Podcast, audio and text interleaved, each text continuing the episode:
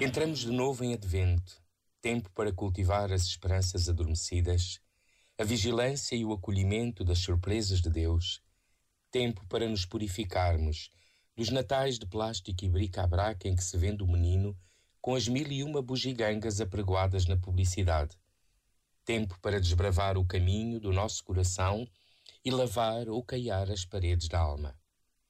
Não vamos repetir nada porque a novidade de Deus brota constantemente do tempo e da vida.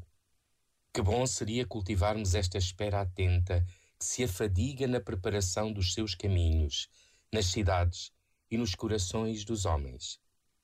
É preciso vigiar, estar atento ao essencial, estar desperto. Que encanto podermos estar acordados quando o Filho do Homem bater à nossa porta. Este momento está disponível em podcast no site e na app da